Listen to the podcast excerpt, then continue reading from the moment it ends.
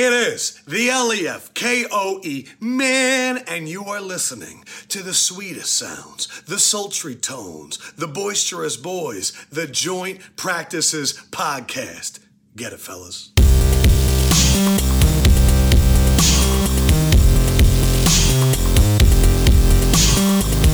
Yo! Welcome to episode 45 of the Joint Practices Podcast. We are live from the 726 studio, and I gotta say, it is a 3 and 0 for the JPP squad kind of week.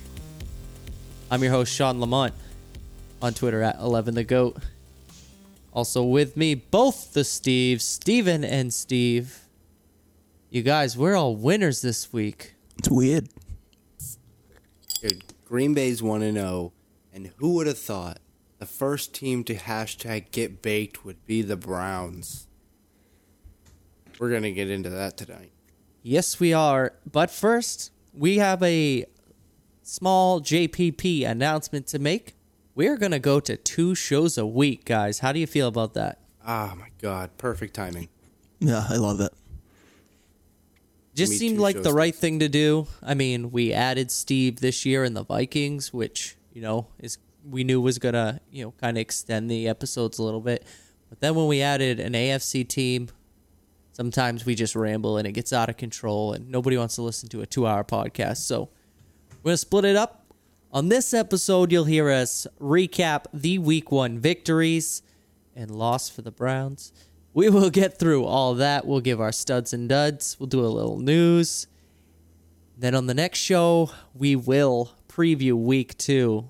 Spoiler alert, we have some JPP bloodshed going down. But we will also do the pick'em. All right, so Stephen at Steven JPP on the Twitter and Soupy's at the Knox says, You guys want to get into some news?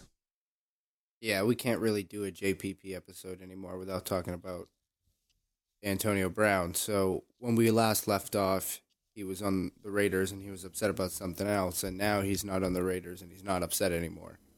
Does any part of you think this isn't a conspiracy? Like he was going to New England the whole time. Pittsburgh clearly wasn't going to trade him. And so he went to Oakland. He gets frostbite because he steps on a popsicle or something, and then his helmet doesn't fit right. Yes, There's no way he didn't. He had 30 million guaranteed. There's no way this wasn't a plan the whole time. I think maybe when he got there, he realized it wasn't exactly the spot he wanted to be at. So, Drew Rosenhaus is a bit of a slimy bastard. So, it wouldn't surprise me at all if uh, they came up with you know some sort of plan like this where he's just a headache and then asks for his release and Call him the, a the cracker. team's, yeah, the team's finally like, all right, well, there's nothing we can do anymore. You clearly don't want to be here, and we don't want to listen to it anymore. So, I feel like Rosenhaus is the NFL equivalent of, and his name escapes me, but A Rod's manager. You know Manager, talking about? his agent, the guy His who agent, um, in the commercials, no, Alex No. Rodriguez. You know no, I'm he's about? talking about um the baseball agent that everybody has. That he's a Jacoby dick. Oh, Scott whatever. Boras. Scott, Scott Boras. Boras. Thank you. Yeah, sounds like a Kardashian's character, but whatever. Yeah, That's uh, Mr. Scott Boras. it, I, 1975. it was funny because everybody was kind of like joking. Oh, he's just gonna end up on the Patriots after the Raiders released him. And it was like later that day, you get the notification New England has offered him what was it, fifteen million dollars, Yep. Yep. or like up to fifteen. The contract could be worth. Uh, I mean, if he is a Looney Tune, he's not gonna last more than five minutes in New England. Oh, and you know he's got a super short leash between Belichick and Brady. Like, did you hear? Yeah. apparently Somebody, a reporter, asked Brady about Antonio Brown staying with him, and Brady says, "I don't remember bringing that up publicly." And I was like, "Oh, well, there's strike one." yeah.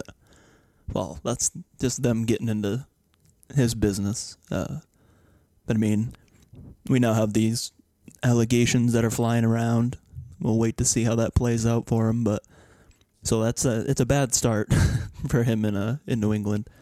you know, and they once they signed him, they had cut and re-signed Demaryius Thomas. Uh, he's since been traded to the Jets for a six-round pick.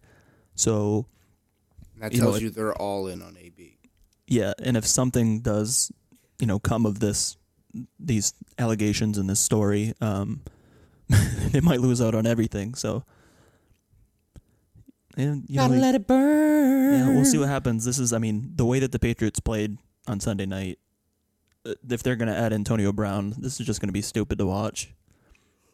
So, I mean, the Steelers look terrible, but that offense was just like a well-oiled machine once again. And now you're going to add one of the best form. receivers in in the league to that. It's, I mean, that's just crazy. You think he'll put up Randy Moss numbers? Randy Moss New England numbers? no, I think puts in they'll the spread the ball around enough. But you know the way that he was targeting Dorsett, that Brady was targeting Dorsett, like he he fit in that role no problem. So, I mean, they clearly show that they've got guys that can do all sorts of different things. Um, but man, they just dominated that game. That was I was I was liking my Super Bowl pick. That's for sure. yeah, it didn't look like you were going to be wrong, did it? Um, Steve, remember that awesome kicker you guys had that crushed all those field goals, including the one that was like 86? Oh, no, that guy missed them all, didn't he? Yeah. So, uh, Vedvik, he missed uh, the PAT. First name? Corey? There you go. Sorry. I was looking at that going, if it's Carey, I'm going to feel like an asshole, but I'm going Corey. So he missed the PAT and a field goal in a one point loss to Buffalo. They just blew it like a 14. They gave up 14 points in the fourth quarter, so it's not all on him, but I still don't think I've seen him make a kick. So the Jets go out and they picked up Sam Ficken, who was formerly of Green Bay, and I think he was the backup kicker for the Rams as well before that. So Who Jets freaking knows? was he the one that you said had a cartoon nose? Dude, it's like a Pringles can taped to his face. It's weird. Doesn't Squidward, look Squidward, Squidward. yeah, Squidward. so Jets wasting no time trying to turn that ship around. Yeah, that was a real interesting game too. Um, but Battle of the Yeah. awful quarterback. I tell you what, the way that uh, Dan Bailey handled his business on Sunday Give me a little bit of hope. You know what else gives me hope? Watching some of these wide receivers this week, like Sammy Watkins and Hollywood Brown, like these guys just stepping up and uh, putting up godly numbers. Remember Yeah, well- when they said uh, Lamar Jackson wasn't a throwing quarterback? Oh man, I I know the Dolphins are back. dog shit, but holy smokes, I he love was me some heaving it. Lamar. It was He nice to watch. chucking it, man. Chucka chucka chucka. Any other quarterback news going on there, Shawn? Oh my god. My heart is broken right now for my man Nick Foles. Suffers a broken clavicle. It's not the first time he's broken it either. But he is out indefinitely. They put him on IR. That means the soonest he could come back is week 11. So it looks like it is the Gardner Minshew show down in Jacksonville. Predicted no Uh-oh. one ever. Uh oh. I know he looked pretty decent in his play. I mean, he got boat raced by the Chiefs, but what did you expect when you put him in there against the Chiefs? Yeah, right. Didn't expect him to do as well as he did, and we'll get into that a little bit later. 'Cause He might be on a list. It's not all time for that list. No, Mandy, relax. You're gonna have to wait. Yeah. BDN is broken. Yeah, and that Not his sucked, BD, that out- just his went out real clavicle. And he went out throwing a dime.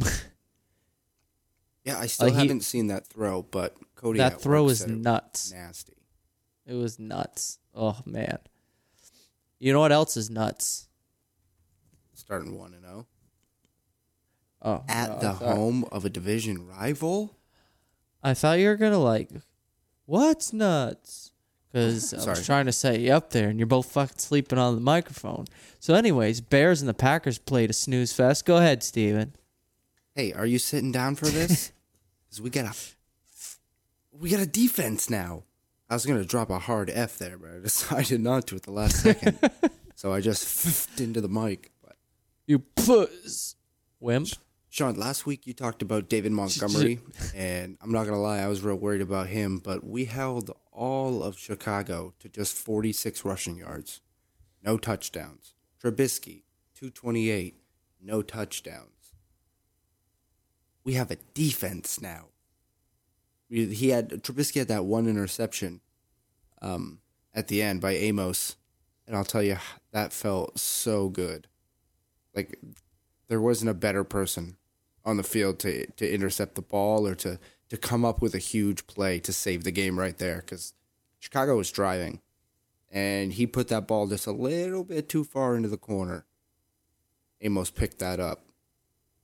We also He- talked. That Oh, was a ahead. bad throw. That Yeah, was just well, a he- dumb yeah. throw. Mitchell threw it. Of course, it was bad. Mitchy football. Yeah, Mitchie d- can't throw the football. We talked about. Rodgers' potential ring rust, and he showed that he definitely had it. It wasn't a, it wasn't a hot start. In my in my notes, I was a little bit worried. I loved that they started off. Lafleur came out on the field. He starts off with two runs to Aaron Jones, which I feel like that's a personal signal. Like he's like, "Hey, I've been listening to the podcast. Big fan. I agree. We got to use Aaron Jones more." So I appreciate that. But as a whole, other than that one drive, the whole offense struggled. Rodgers just he kind of missed some passes like he did last season. The O line struggled, but you know that's to be expected when you're you're going up against Khalil Mack and all of his best friends. And like Bach had two holding calls. He had two all of last year. Well, there's two things that we will probably bring up with each one of these games we're about to talk about. Well, the first one is how we're judging teams week one. I just don't think we can make like expectations or assumptions for the whole year based on these days because the Packers are going to get it together on offense. The Bears will get it together on offense. The part of this that bleeds into like what we're going to talk about with Philly and the Browns is how the preseason. You know, we talked on this podcast time and time again how we should get rid of the preseason and we t- talked about doing just joint practices and but I'll tell you what, the Eagles looked rusty, the Packers looked rusty, the Bears looked rusty, the Browns, you know, all these teams that sat Go on. their starters, they all came out looking sluggish. Mm-hmm. You know, that's not going to stick all season. The Packers, Rodgers is going to get his feet right. A lot of those throws he made, like, way, his mechanics were way off. Just bad throws at people's feet, off his back foot. You know, things you're not used to Aaron Rodgers doing and not, you know, making some kind of play. I mean, those are just bad throws. Right. But They had that We'd like, rather have second him and hit him at the feet than airmail it across the middle and into someone's arms. Well, yeah, but it was still it was a bad bad performance from him just from like a quarterbacking standpoint. And you know that won't stick. You know he'll No. get it together. And it, it was- is like one thing we should I think we should talk about is the preseason. Do you still feel the same way that these the starters shouldn't play? You don't want your starters to play? no, you know what? I don't anymore. I'd actually like to see him play at least a game, not Yeah, the whole like- game because they never would. But I don't know if missing all four is the way to go. I liked what the Vikings did with their offensive starters for the most part. Uh, you know, the starters were one. They did one series first game, two series the second game, and one series in the third game, and then they sat out the fourth. And so that at least gets them a little bit of a, a look into you know how the offense is going to operate in a game situation, and try to get you a little bit more comfortable. Like again, it's like if you extend it past that, you just continue to increase your odds that somebody's going to end up getting hurt. And that's really all that anybody's trying to avoid in the preseason. Like Why do we get our star players hurt in an exhibition game? Yep. and I know this is what I'm about to say contradicts what I said either last week or the week before, but um, fuck, I just lost it. What were we talking about? Playing in the preseason? Or? Stony baloney. No, fuck. I had a good point too. Yeah, it's probably the top it. of your head, bud. Oh no, it was about not playing in the preseason. So like you can go to all the camps and all the practices you want, but you're never at full speed, full contact until you're playing in a preseason game. So Not true. Not when you have joint practices because they have scrimmages, live scrimmage. yeah, but are they going full speed and trying to blast each other? Yeah, they have refs there and everything. Is the is the quarterback live? Yeah. Uh, maybe. No, maybe you not. can't hit the quarterback. He has a red shirt on. Chicken shit. I don't know. Answer your question. No, I if I if it was up to me next year, I wouldn't sit him all four games. I'd like him to play at least a little bit, at least two series. Spread it out however you want. Yeah, this game was just a, you know, you don't know if you know the the Bears' offense is really that bad or the Green Bay's defense is that much improved, or vice versa. Like we know the Bears' defense is going to be good, but was it them being good that made Rodgers look bad, or was it just Rodgers was unprepared? Like again, There- it- There's so many you- you- variables. yeah, you, you mentioned it. You know, it's week one. We don't know what these teams are right now, and for Chicago to go out there and not score a touchdown on offense, to me, just is it's poor preparation, poor game planning, more than anything. I mean, this is this, they looked real bad uh, out there, and Trubisky looked lost, and so you'd think maybe there was some sort of a com- communication issue there between him and the coaching staff because last year he was far improved from his rookie season. So for him to come out and uh, stink up the joint there in week one was kind of surprising. And uh, Yeah. this has was been a common theme in the NFL. I think coaches around the league this week one got too cute. You know, new season, they have new players at certain positions, so they're trying all these new things, and they're just getting themselves in trouble because they're going away from what they, you know, should be doing, the spots they should be attacking. At one point, the Bears were first and forty. That was great. I, I saw a meme out there that was like Bears fans. Like, listen, we have a real quarterback now. This is no Jay Cutler led Bears team. And then it says everybody else, and it's just a picture of the graphic, first and 40.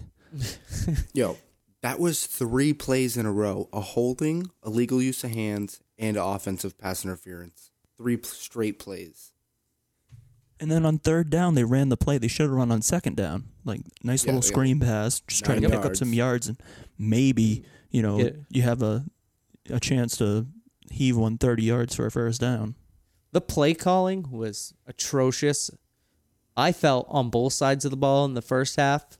Packers kind of got it together. They were able, you know, they had a bunch of drives stall. They only scored 10 points, but they had the starts of some nice drives and it seemed like they were getting in a groove and then there's not much you can do when you play a, a defense like the Bears. They're they're pretty stout. So, you kind of expect that. Things seemed different already with Lafleur. Like like I said, he already he went for Aaron Jones early and often, and I liked that. And he, um, dude, how did I just lose that again? Oh my god, I'm dying up here. Ooh, Ladies for me, and gentlemen. like, watching Matt Lafleur out there though, like he's a, he was a real fiery guy. Like it was it was cool to watch. Like for a guy that's this is his rookie season being a head coach. You know he's out there on the field. He's you know getting the referees over there explaining everything to him. You know he's in their ear. He's making challenges. You know he's out there telling guys when they're making mistakes. So uh, from a leadership perspective, uh, it, that was nice to see you know, for a, a new guy to uh, to his position. I mean, I did have one one negative, which was uh, just clock management. They had to they had to use a timeout with 13 minutes left in the third, coming back from a change of possession. Like, there's no excuse to not have the play in, or to have Plan B or Plan C and have to burn a timeout then. And then he You know just Well, that that's is- the issue too in those. That's like, rust. when they have the the uh, change in possession or you come back from a commercial break, they don't turn on the headsets until a certain point. Yeah, you'll can't see the referee the give the sideline? give the signal. Well, they can, but a lot of the times, you know, if it's just a you know quick changeover, it's like a they're calling the play in like as they're coming in. I just can't. I can't justify it. And then he had a, he had another bad challenge in the second half. So by the time we got to the fourth quarter, we had one timeout. We're gonna have to, uh, I guess, just tighten that up. You know what? They don't ask how; they just ask how many. So Yeah. ugly win, but it still counts. yeah. And before I wrap up, let me just shout out my player of the game, Za'Darius Smith. I saw the stat. Uh, Peter Bukowski tweeted it. Ten quarterback pressures this week. In nine games last season, Nick Perry had thirteen. So someone coming in fresh to make a, a good impression. That's, that's a solid, solid start. One and zero, Daddy. And you know what? The big part of that one and zero, if not to look too far ahead, but when we do our like predictions for the divisions and stuff, like when we go through, like when a our team plays a good team in the division, we usually think what like split, like each each team wins their home game. Yeah. Well, now the Packers have an advantage because they have a road division win in their pocket. You would you would think they have the advantage at home, and it, you know as we do our predictions, that that all will flip everything right there because that's the Bears losing a home win, the Packers getting an extra to division win. You'd think if things went how we normally project them, the Bears and Vikings will split, and that just gives the Packers such a leg up in the division to have that road division win. We'll see you next week. My mic bounced off my teeth and it hurt. That's all right. You got like 12 more. Hey, speaking of another NFC North team that's one to know, the Minnesota Vikings. Skull Vikings. Not bad, twenty-eight to twelve win uh, at home against the Atlanta Falcons. And what did I say last episode? The keys to victory: you slow down Julio Jones, you pressure Matt Ryan. The Julio. defense had eleven Jones. hurries on Matt Ryan. He was getting smacked. They hit him seven times, four sacks. Like they had eight pass deflections. Like they were they were just all over the place and all over him. And uh like I said, you get him uncomfortable, you start getting happy feet. Hopefully, you know, he's gonna make a make a bad bad throw, which he did have an interception there early on. But interception, pump block, like two short fields to start. Suddenly you're up fourteen to nothing. Um, recipe for success because that takes Devonta Freeman basically out of the game completely. Um, as far as the Julio Jones stuff is concerned, I saw a tweet from I think his name is Arif Hasan. Yep. He's an NFL guy. Yep. Um, his Julio Jones's target percentage on Sunday when Xavier Rhodes was covering him, it was three point two percent. When anyone else was covering, it was a seventy six point nine percent. So seventy seven percent of the time that Rhodes wasn't covering Julio Jones, where you know they'll put him in motion or line him up in a weird spot, uh, they were trying to, you know, use that as a mismatch and target him. now here's what happens. Uh, the results of that, the yards per route run, while Rhodes was covering him, zero. So when Rhodes was on him, he averaged nothing. When everybody else was on him, it was 2.38. So whenever he did catch the ball, when somebody else was covering him, it was some short little over the middle. He gets nothing. So that was the uh, the game plan I thought they needed. They executed to perfection. My other key was having a balanced offense. Oops. Didn't really quite pan out the way I thought it would, but Definitely Again- not in the right, the same direction you'd think Yeah. it would. So I mean, you get that early fourteen nothing lead on two short fields. You get a Kirk Cousins touchdown pass to uh, Adam Thielen, you know, and then a Dalvin Cook touchdown. It was like 19 yards. So suddenly you're up 14 nothing, and you're in the driver's seat now to control the ball. And they ran like crazy on this Falcons defense. So um, I said I put into question how good their defense was going to be this year compared to last year still doesn't look that great. Um, the offensive line I think did a really good job. You know, they they ran the ball 38 times. Dalvin Cook 21 carries, 111 yards, two touchdowns. So he's averaging over 5 yards a carry for 20 carries.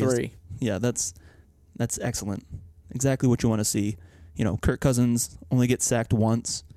He only got hit 3 times in the game, so You only was- had 10 dropbacks. yeah, that's exactly it. 8 for 10, 97 yards and a touchdown. Also had a rushing touchdown.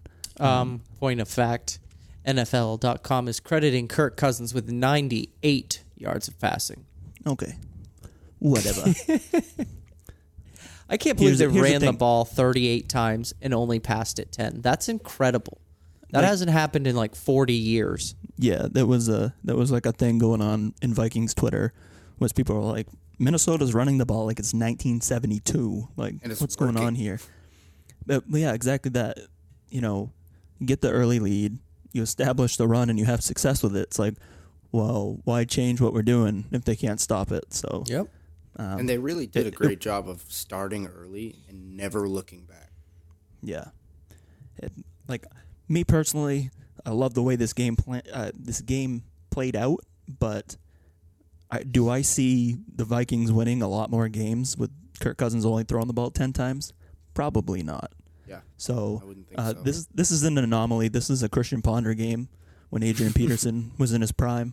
This is what I, I was talking about earlier, though, with you can't judge either team really on this performance because it's such an anomaly for both of them. Like the Falcons' offense won't be this stagnant long term, I mean, the, and the Vikings have are going to have to throw the ball. The Vikings defense has always had the Falcons number though. And again, you know, Matt Ryan probably has, you know, zero uh, rapport underneath him so far this year in in a live game with some of these guys, but you know, they they go into the pass game, which is supposed to be what they're really good at, you know. Great quarterback, athletic receivers, and it's, you know, for whatever reason they they can't do anything. It's like their two touchdowns were in garbage time. We were playing prevent defense. So um, for me, like I liked what I saw from this defense, and against an offense that can be explosive, you know, at the snap of your fingers. We'll cite the uh, Houston Texans and uh, New Orleans Saints game for that. Like that's how fast Atlanta should be able to score, and they just couldn't do anything. And I think it was just that the Vikings knew, well, they're going to pass. We're going to put our best defensive back on their best receiver, and then let the matchups play out from there and uh, try and shut them down. And they did a damn good job when it uh, when it counted.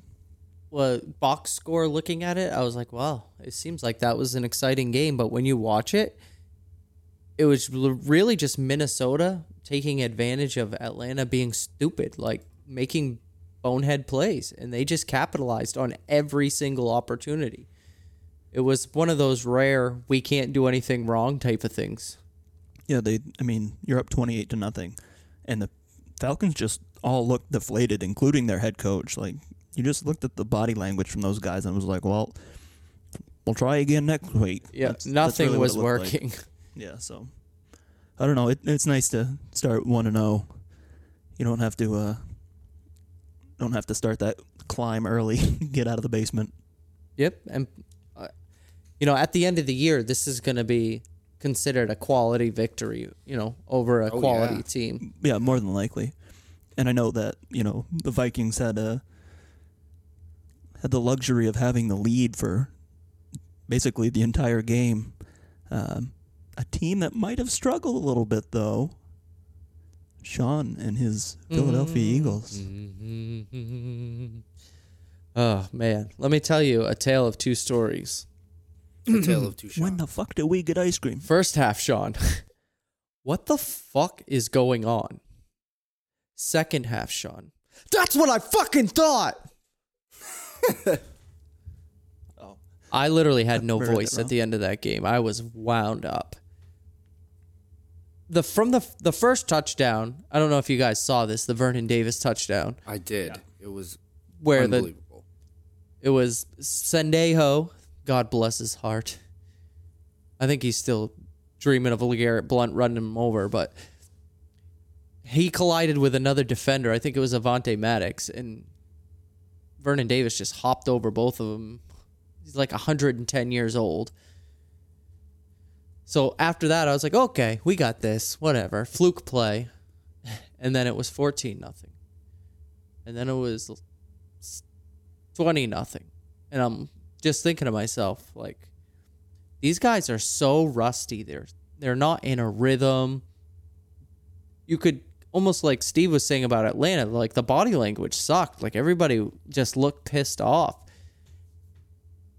And I, you know, I brought up the preseason stuff with the Falcons, with the Packers and the Bears, and I was questioning, like in my head, going, "Man, we got to talk about this on the podcast because all these guys who didn't play in the preseason are, you know, are not having good games."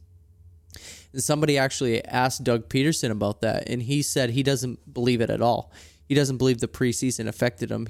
He thinks it was they were so hyped up for the home opener that, you know, they were just so anxious and wound up they couldn't like control their nerves and get a hold of themselves in.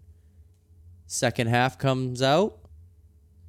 The first of all, that first seven points the Eagles got in the first half. We all got the DeSean bomb we've been waiting for. Oh, it was a thing of beauty. I'm I'm kind of bummed that it took so long, but when it happened, I was like, "Fuck yeah! That's what we've been waiting for." Yeah, you called it, but you thought it would be the first play, so you knew Yeah. it was going to happen. Like everyone knew it was going to happen. But the kicker was the Eagles went into the locker room being booed by the home their home crowd. That's a big deal. And apparently Doug did his spiel, Jim Schwartz did his spiel, you know, they talked to the players. And then apparently Lane Johnson and DeSean Jackson both stood up and said something to the team. And I guess Jackson was fired up. And he motivated those guys and they came out. And I'll tell you what, in the second half, Carson looked like 2017 Carson. He was absolutely dealing. I just want to throw this stat out here to start. On third down, Wentz was 12 of 13 for 197 yards and two touchdowns. Hmm. That's In- huge for them too because the last couple of years they've really struggled to pick up those Last third year, down plays. they struggled. In 2017, they were on a historic pace Yeah. similar to this. So just to see, you know, Carson's trusting his body. I mean, he's trusting his receivers, and he's what is nice is, you know, again, one game sample size. We can't judge the whole season, but it seems like he's maturing in the fact where he doesn't get stuck on, you know, his read downfield. If it's not there, next one, it's not there. He threw a lot of checkdowns early. And to me, it just showed that, you know, they're coaching him and he's learning. And these are all going to be, you know, this is scary for other teams. It should be because DeSean has not lost a step and you have to fear that deep ball now. And that's scary not only because DeSean's speed, but now you have to, you know, possibly have a linebacker on somebody like Ertz or Goedert. Alshon now has one on one coverage. I don't know how you game plan for a team with this many weapons. Like it's almost similar to the Patriots where they have all those weapons now. It's going to be so hard to game plan for these guys. I really like the way that Doug called the game, though. Like, the success wasn't there early on, and it kind of looked like they were struggling, but it was just, like you said, they're they're coaching Carson up to just take what the defense is giving you, and then once Doug saw those safeties sneaking up, he was like, "All right, we're going deep," and they nailed it. And then you know, a couple drives later, you know, they're dinking and dunking down the field. Doug, all right, let's go deep again. Boom. Once again, like if you give DeSean one step, it's over. And you know they did it twice. like, come on. If you give It's him like one, the he Giants takes punting three. the ball to him. Yeah. And you know, it I I have to remind myself that, you know, DeSean Jackson's probably not going to catch two 50-yard bombs for touchdowns every single game. But the fact that they can score in, you know, the snap of a finger, like one play, they can score from anywhere on the field.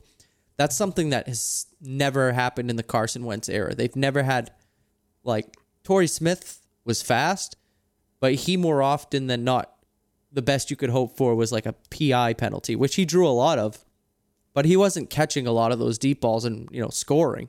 So to have DeSean as the true deep threat is just going to make Carson so dangerous. But on the day, he was 28 for 39, 313 yards, three touchdowns, no picks. He had a fourth touchdown pass that they're calling a rush because he threw it to Alshon and like right, I don't know, he's like three feet away from him. They're calling it a rush, I guess. It's just It was a stupid. backwards pass. Yeah, that kind of screwed me in fantasy. But whatever. But on the day, the team was 11 of 17 on third downs. That's 65%. That right there kept them in the game. I wish I had the thing of what Carson, like, somebody posted a. Uh, here it is a play by play of his third downs. The first one was a third and 17, incomplete.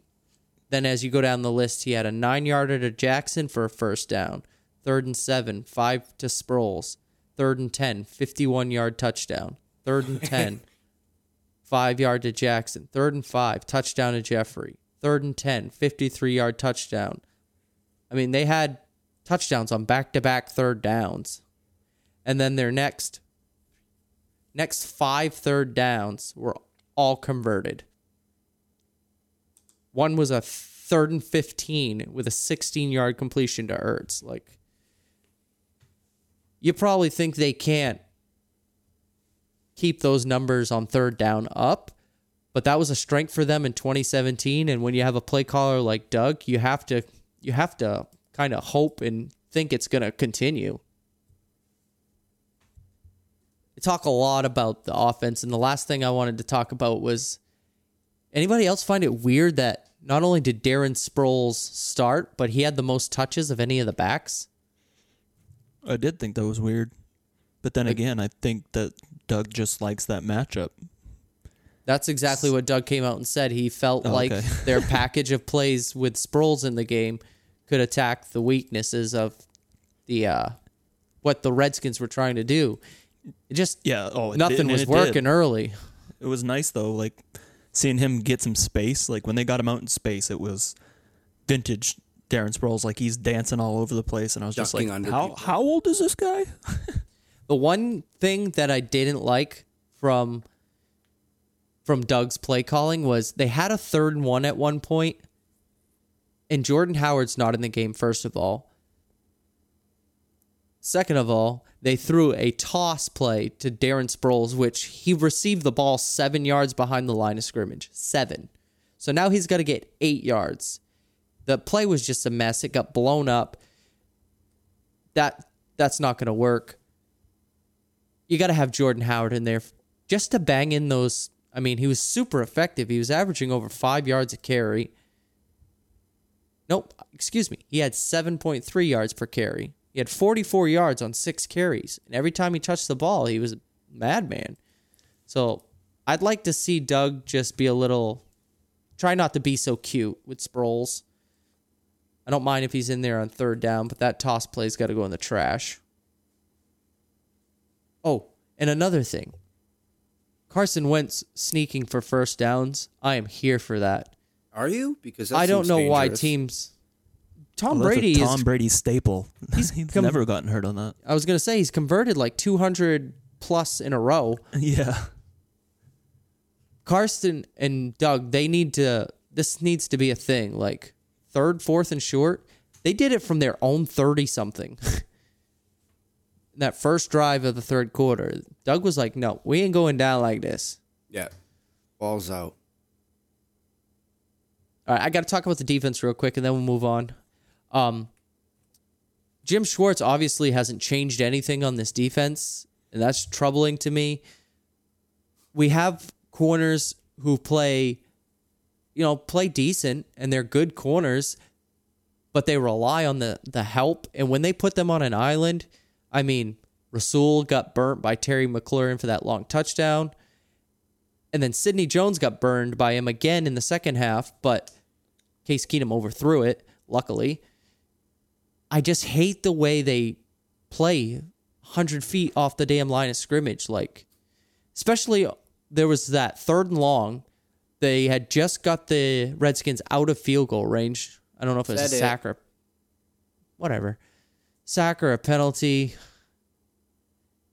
And then it's third and long, and they play sticks defense and give up all this cushion, and they get the ball right back into field goal range. Like what? What was the point of that? I hate sticks defense. It's dumb. Uh, That was the uh, Texans did it last night too. Like you, you just got a lead on two amazing plays, and then what do you do? You play 15 yards off the ball and allow them to get in the field goal range. Like it, that's a losing defense right there. No But I- doubt. I have to give the defense a credit where they deserve it. The it's been incredibly hard the last three four years to run on the Philadelphia Eagles. We the red Washington football team Nice. they're not super talented. Like they're not very deep, but we did want to see Derrius Guice eh, coming into this game off the ACL. I mean, he had all the potential in the world. He was a stud at LSU. Supposed to be comeback player of the year. Yeah, right. no, it's Jason Witten. 28 yards rushing. That's how much Washington had. I mean, if you want to make a team one dimensional, you'd think that would have produced more quarterback hits, sacks, interceptions, anything. But unfortunately, the pass rush just wasn't there. I mean, they had one sack by Timmy Jernigan, and that was more of a coverage sack because it took forever to develop. But, you know, You The defense is- yards. Yeah. Oh hell yeah! If you can, you're supposed to be able to limit a team like that and just let your defense, you know, go off on the quarterback. But you know, Jesus, Ronald Darby with that dropped interception that hit him right in the chest, Mm-hmm. and and then he had another one where he was like in pass breakup in the end zone, and he just should have come down with the ball, but it didn't. It, he's great cornerback. I don't know if he can catch football. Sucks. Those are the things that you know a great defense, the Vikings, capitalize on. The Titans, they capitalize on those. You when the ball hits your defender in the hand, you've got to come down with it. You have to capitalize. I just think the defense needs to get better, or else we're going to be in a situation where Carson's got to score 30, 35 points every game. And if you notice by the Houston Texans, by the Rams, that kind of game doesn't always work out for you. All right, before we move on and collectively hashtag get baked, I felt real bad watching this game. You know that last touchdown they got with like four seconds left? Trey Quinn. Uh, I felt bad. I felt bad. He caught the ball and then he didn't even celebrate. He's like, "Yeah, we're down. We're, we're gonna lose anyways. Cool." And I was like, "Oh, poor guy." So maybe next week he'll snag one early and he can he can celebrate that one.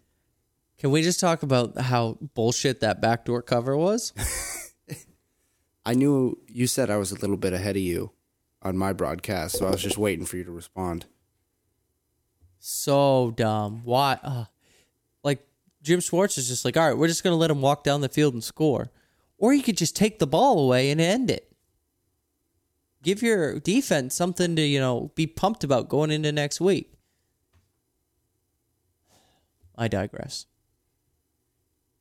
The Tennessee Titans and the Cleveland Browns played a football game, you could Well, call it. The Titans played football. Yeah. Well, I'll, no, the Titans and the Browns played this game. This and this game won't even be remembered for what it should be remembered for, and that's the Browns having 18 penalties for almost 200 yards. That just the flags were flying in this game, but that can't happen in professional football. Like I don't know, maybe it's the preseason rust stuff we talk about. But it yeah, was just concerning to me bad. because it. You wonder if it's a, a product of, you know, Freddie Kitchens' system and the way that he runs the team. because it just looked like they lacked discipline all over the field. So I mean, with all the hype behind them, and I commented a couple times with you know the personalities and stuff, it can kind of get away from you. So hopefully, this is a teaching point moving forward. Uh, that this right here, what was the uh, the podcast title for the Browns podcast? You said I ran out of ammo shooting my own toes off. Yeah. Oh my god, yeah. The lockdown Basically, it. Yeah, you can't you can't have that happen, and you, you'll never win a game doing that. So they need to improve on those penalties uh, greatly moving forward. Yeah, and you look at the box score and you see the Titans win 43 to 13 and you're like, "Oh man, Cleveland, they got smoked. You know, they sucked." No, it it was actually a really close game. I mean, it was a one possession game, I think, going into the fourth quarter.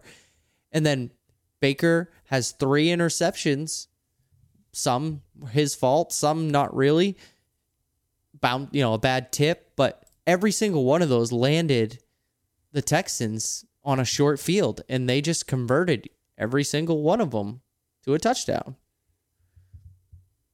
You went from, what was it? 22 to 13 in the fourth quarter. And then Baker has a pick that turns into four plays, 30 yards for a touchdown. Baker throws a pick, four yards, 34, four plays, 34 yards, touchdown. Yeah, not good.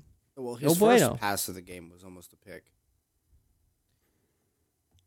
I mean, they can't let him, y- you know, for as mobile as he is, like they can't let him continue to get hit because that's where he's going to be bad. Like before they start getting a lot of pressure on him, you could see, you know, the progression from his rookie year to now. Like he's he's moving around to step up into the pocket. He's not moving around to try and run out of the pocket. Um, so then, you know, when the offensive line starts to fall, that he gets hit seven times, sacked five times. Like you can't have those things happen in order for them to have success moving forward. Because if he's sitting there, you know, with happy feet, wondering, you know, who's coming from where on this play, then you know it's going to be disastrous because he's not going to be confident in in the throws that he's making. And one thing that's going to hold this Browns team back is that offensive line. They have they have tons of weapons. They have Nick Chubb, they have Odell, Landry. We all know the weapons and Njoku. You know, Baker has shown he can sling it. I mean, there were points in this game where he looked really good. But that offensive line is so bad that he's going to have to improvise and being as young as he is, I feel like he may try to do too much. And that's just gonna be the downfall of this team is you know they're trying to prove what everybody thinks they can be with the talent but they still need the time to gel. And if they're trying to gel with that bad offensive line it's just gonna complicate things. It's gonna be really i mean our projection of the browns being a potential playoff team has to be you know harnessed in a little bit i think because of the offensive line play and we can throw the disclaimer out there again it was week one you know this could be a totally different browns team week two but just based on what we saw from that offensive line against the titans defense that that just lines up for someone like baker to get hurt Yeah, they were earlier in the game. Uh, they were the offense was looking, you know, pretty pretty decent. Uh, they had called, you know, a very balanced uh, offense up until that point, and I think when that game starts to get away from you, in the fourth quarter, it's like, you know, whether it's, it, I mean, it's probably a combination of the play calling and Baker just trying to do too much, and you know, three interceptions in the fourth quarter is not going to win you anything. But you know, like some of these run plays that they had were just brilliant. Like they had a nice end around to Landry. Uh, I think Duke Johnson's only carry was like a 13 yard run. Even Nick Chubb was averaging over four yards a run. Like the run game was working for them, and then they had to get away from it because they started to play catch up. And you kind of wanted to go in the opposite direction where, you know, get Baker throwing early to you know, or establish a run to get Baker to throw early so that keeps you in the game and then you can rely on that on that running because like you said, with the protection of this offensive line, you know, that's not not going to be your forte playing from behind this season. So I said they were going to be a, a wild card team, and I still believe it. Like this, I think they, they have a lot to, to learn, a lot to figure out, but I do think that they have that potential above a lot of other teams in the AFC to be, you know, like a, a nine and seven, a ten and six team this year. We also didn't mention that at some point in this game, their starting left tackle was ejected for kicking someone in the face. Yo, fuck Can't that do guy. that. Fucking dummy. Just dummy. gave him a little flick.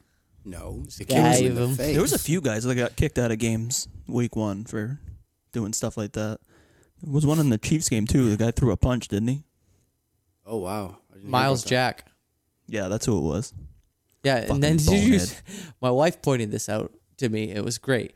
Did you notice when he was ejected, they made him leave the field, and he did that thing little kids do, where he just like went limp. limp. and made him drag him. Yeah, no, In like child. you thought he was just gonna like sneak between them and then run after the guy. that's so funny. It's like be a professional, man. You you did something you knew you shouldn't have done, and take it. Get off the field. That's like the kid in kickball that's clearly out, but he won't get off first base, and he's like, "No, I'm staying here. I was safe." You're like, yeah, all right, didn't hit whatever. me. Didn't hit me. Joey doesn't count, but he's gonna stay on first. oh my god, guys! Ghost man on first. Breaking news. Oh my god, guys! Breaking time news. is it? Breaking news. It's all time. Studs and duds. Studs and duds, studs and duds. It's all time for studs and duds. That's right. It's all time for studs and duds, guys. Your favorite part of the program. Feels good. It's brought to you by Carl's Cooter Cleansing. anyway, Soupy Sticks, you got a stud for us? Dude, Lamar Jackson, baby. Solid. Lamar. I talked about this in the open. Uh, 324 yards for five touchdowns. He did that on 17 completions. So, one of my duds that doesn't need to be mentioned is the Miami Dolphins, but they just putting up a garbage team on the field. I feel so bad for anybody that roots for that team. But yeah, Lamar was slinging it. I mean, I I did not expect him to do that at all.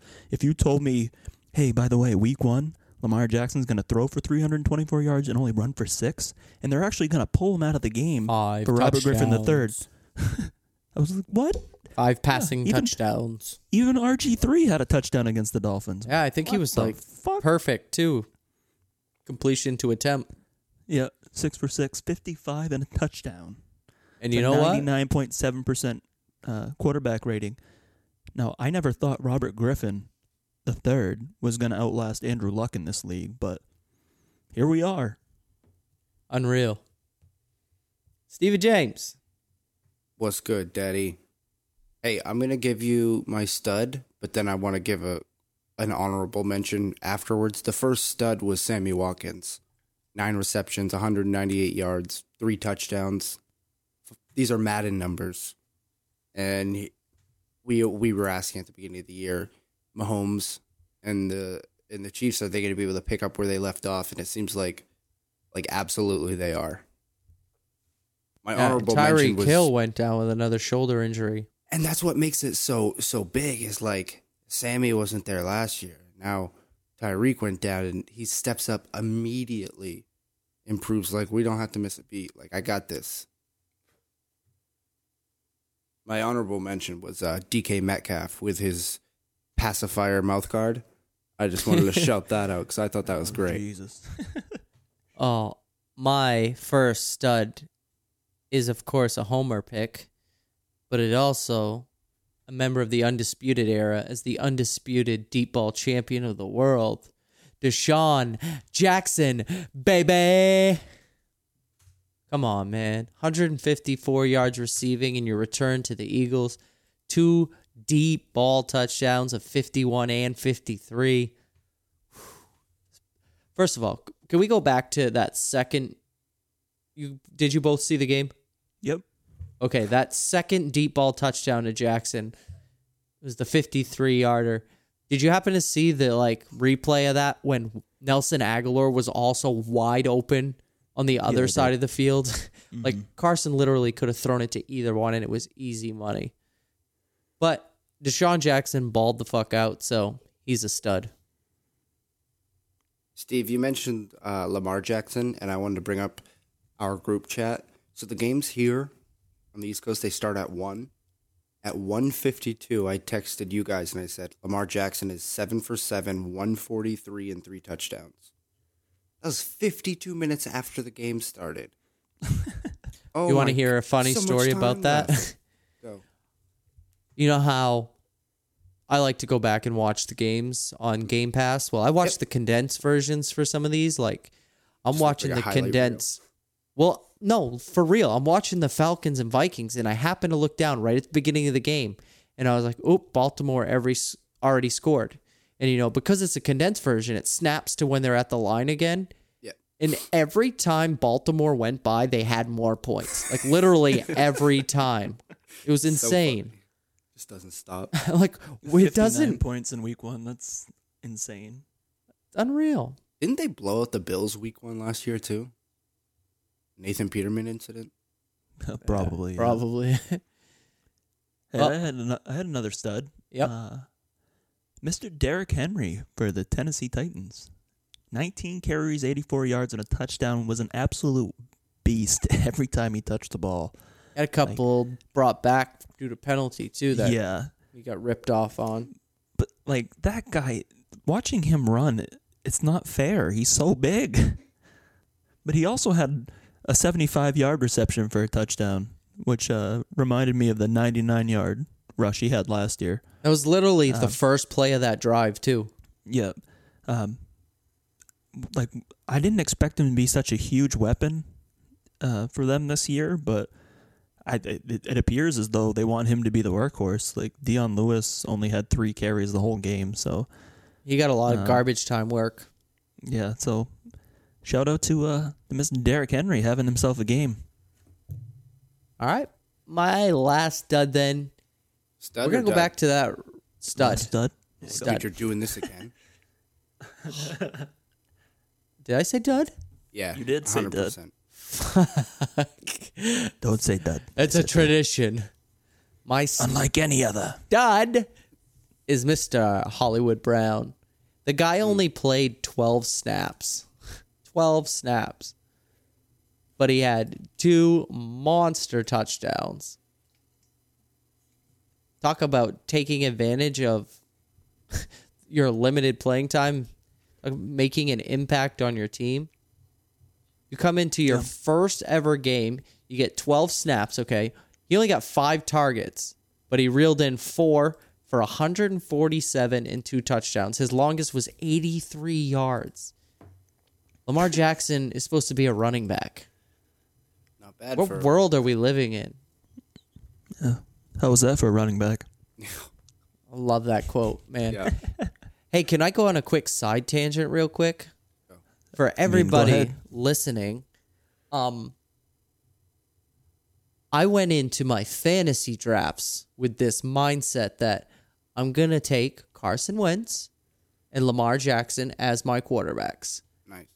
And then I'm going to play matchups. I I have them both in, you know, one of my work leagues.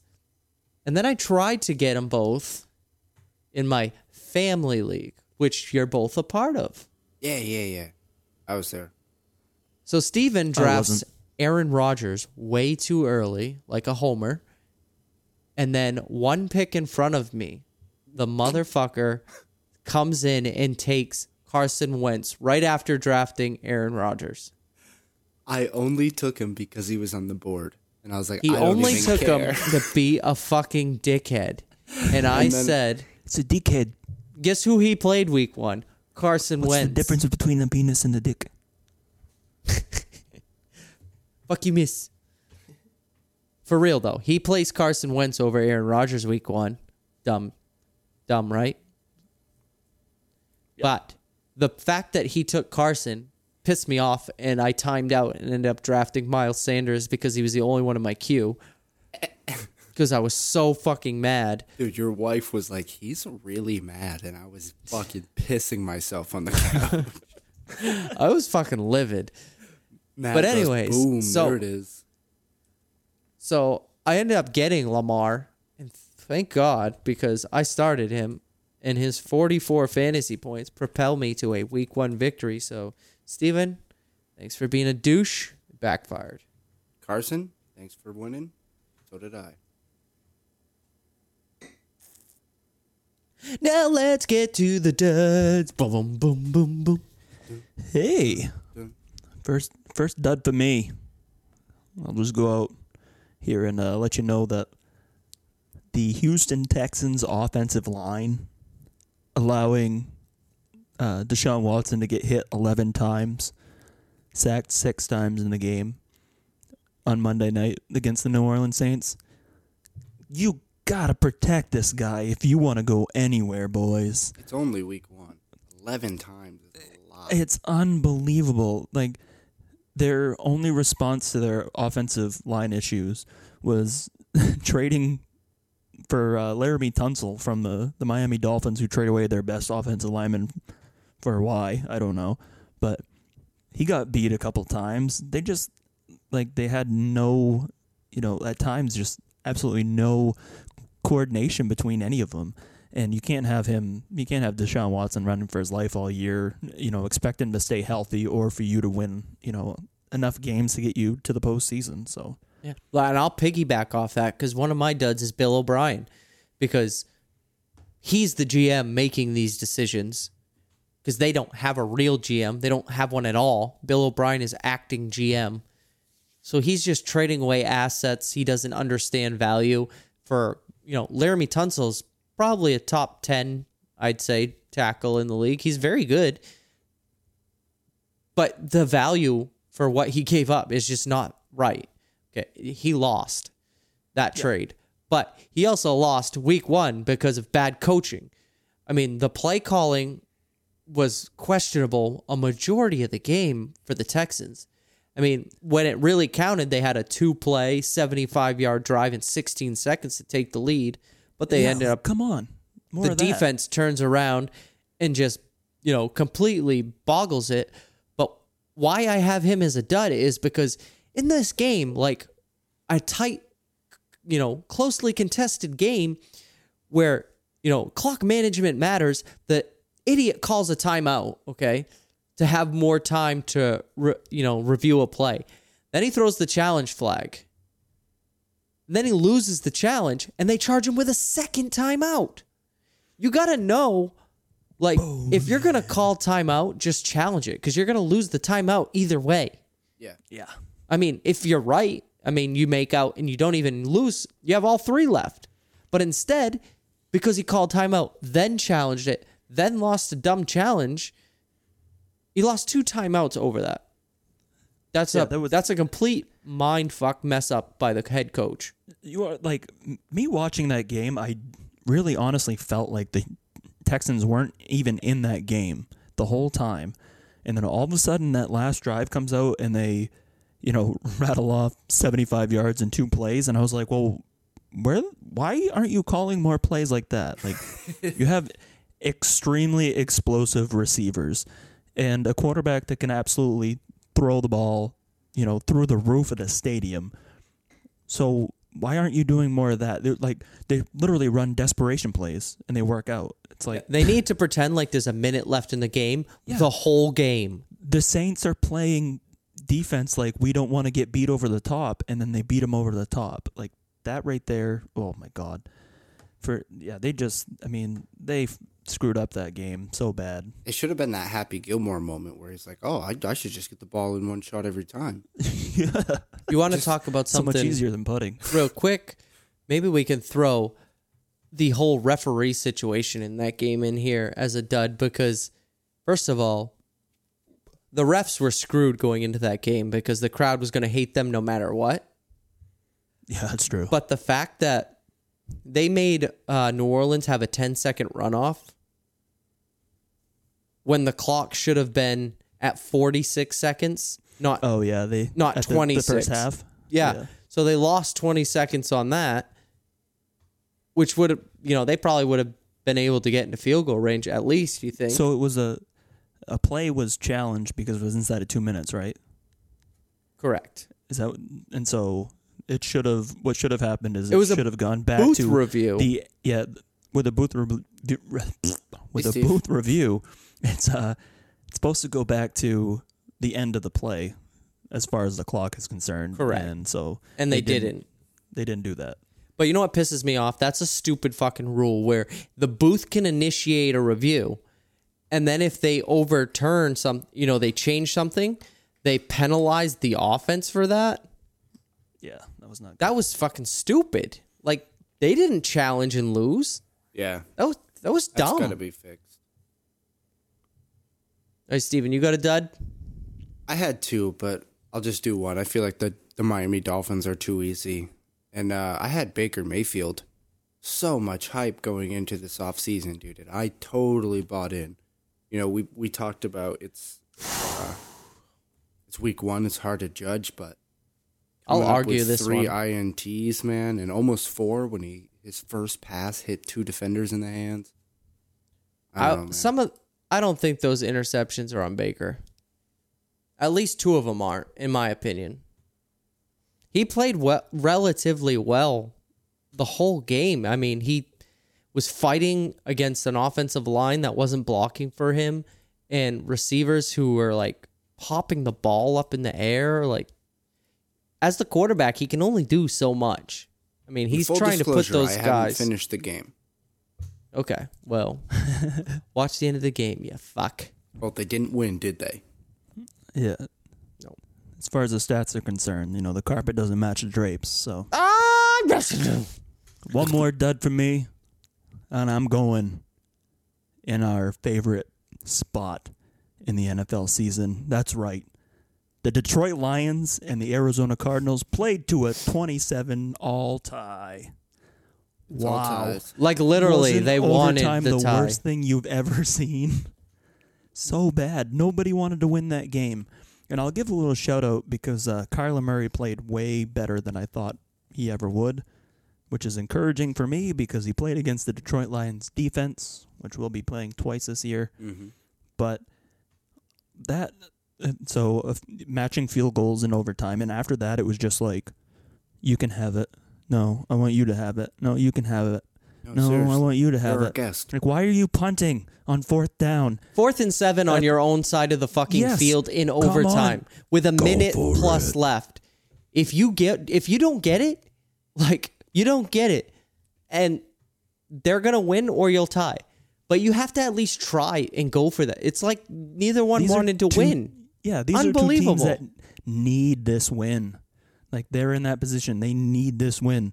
They're on the bottom side of their divisions, which, you know, you can say Minnesota, Green Bay, Chicago, as you know, those three teams ahead of them, they cannot expect to win more games than, you know, two of those teams at least this year. So for Matt Patricia to just not be going balls to the walls and in uh, overtime, and the same thing for the Cardinals. Like here you are, you're opening up your head coaching, you know, career in the NFL, and you just poop your pants and you decide. You know what "No, that would have cool done for that tying, kid and that young team to get that Dude, victory exactly. when nobody thought it possible? Yeah, I mean, it would have been great, especially at home. Like now you get the home crowd all hyped up, you know, everybody's all excited. That's yeah, that, that's a big bummer. Um, we hate to see ties, and you definitely hate to see it in the first week of the season. It's always nice when it's not your team, though. So Yeah. Hey, hey, we always got next week, Stephen. yeah, let's look forward to that. All right, so I'm gonna go through my last dud real quick. I was gonna do the Falcons because they suck, but you know, there it is. Uh, but my actual one is Zeke because he just got all that money, and he went 13 rushes for 53 yards. Blew the roof off that place. What a joker! What a smoker! What a midnight boob puller outer. He's a dummy. Fuck him. Cowboys suck. Fuck Dallas. Fly Eagles fly. I don't know. All right. All right. Yeah, I'm good. I'm just uh, fucking tired. Anyways, teams are We're three only and oh. three zero. fans, by the way. JPP three and zero, baby. Hit us up on Twitter Three and one. if you're still listening at Joint Practices. I'm at eleven the goat. Stephen at J. Dude, I'm so tired. my Twitter account's at StevenJPP. In case PP stands for penis puffer. And at the knock says on the Twitter bird. You can also email us, jointpracticepod at gmail.com. If you want to be on the show, you can. Stephen, tell them about it. I need a nap. Um, yeah, just send us an email. I was actually thinking the other day that we could make like a Google form because kind of Jordan kind of did that impromptu last time he was on. Because we like to do things like seven on sevens. When Jordan was on, he talked about the Pats, and that was dope. Um, but if you are listening and you do like it, give us a rating, a review, subscribe to the podcast. Week one's in the books. The season's kicking off. Nothing but hot takes Podbean. and great content coming Being your way. fought. I did backwards. I fucked up my own even thing. do the joke right. I didn't even hear him open that single Angry Orchard either. Okay, so he said we're three and zero. Technically, we're three and one because we picked the stupid team. You know, if we had picked the Chargers, if everybody would have voted for the Chargers, we would have had a clean Yeah. sweep. But we follow the Vikings Come 'cause on, you like them. Shelly. No, that's a staple in this show now. I fucked up the pod Stuck with it. You're such a dummy. By the way, when I lost my train of thought earlier, I meant to say that Matt LaFleur is doing things we didn't have last year, like giving Aaron Jones the ball and getting Jimmy Graham uh, involved. Uh, the Jimmy Graham touchdown was surprising. Yeah, The only touchdown of the game. I like to see him getting involved earlier. I just forgot to say that earlier mid sentence. Hey, if you like to use the Twitter bird, why don't you use the hashtag week one? Didn't we use this one last week? Yeah. but this week we're doing it. Hey, guess what? Coney. Nobody tweeted at us, so let's use the hashtag week one. we might even use it in week two if nobody talks to us. Wait until our Pro But- Bowl episode with the hashtag week one. hey, let us know that you're listening. Kind of, sort of, maybe. Uh, you know, we, we'd like to hear from anybody that uh, likes to uh, talk about the old football there. Like Shawn said earlier, hey, maybe you want to come on and be on your own episode, huh? huh? We got pops. Maybe we'll go to dinner, talk about football over dinner, huh? Maybe. Could do it. It's all up to you, though. Hit up Ed's Why don't lunch. you tweet at us? Email us. Snail mail us. You can send a snail mail to Stephen at peppermintisland.com. Hey, but that being said, boys, we're all 1 to oh. know. Skol Vikings. Oh, Pack go. Bye. Get beats!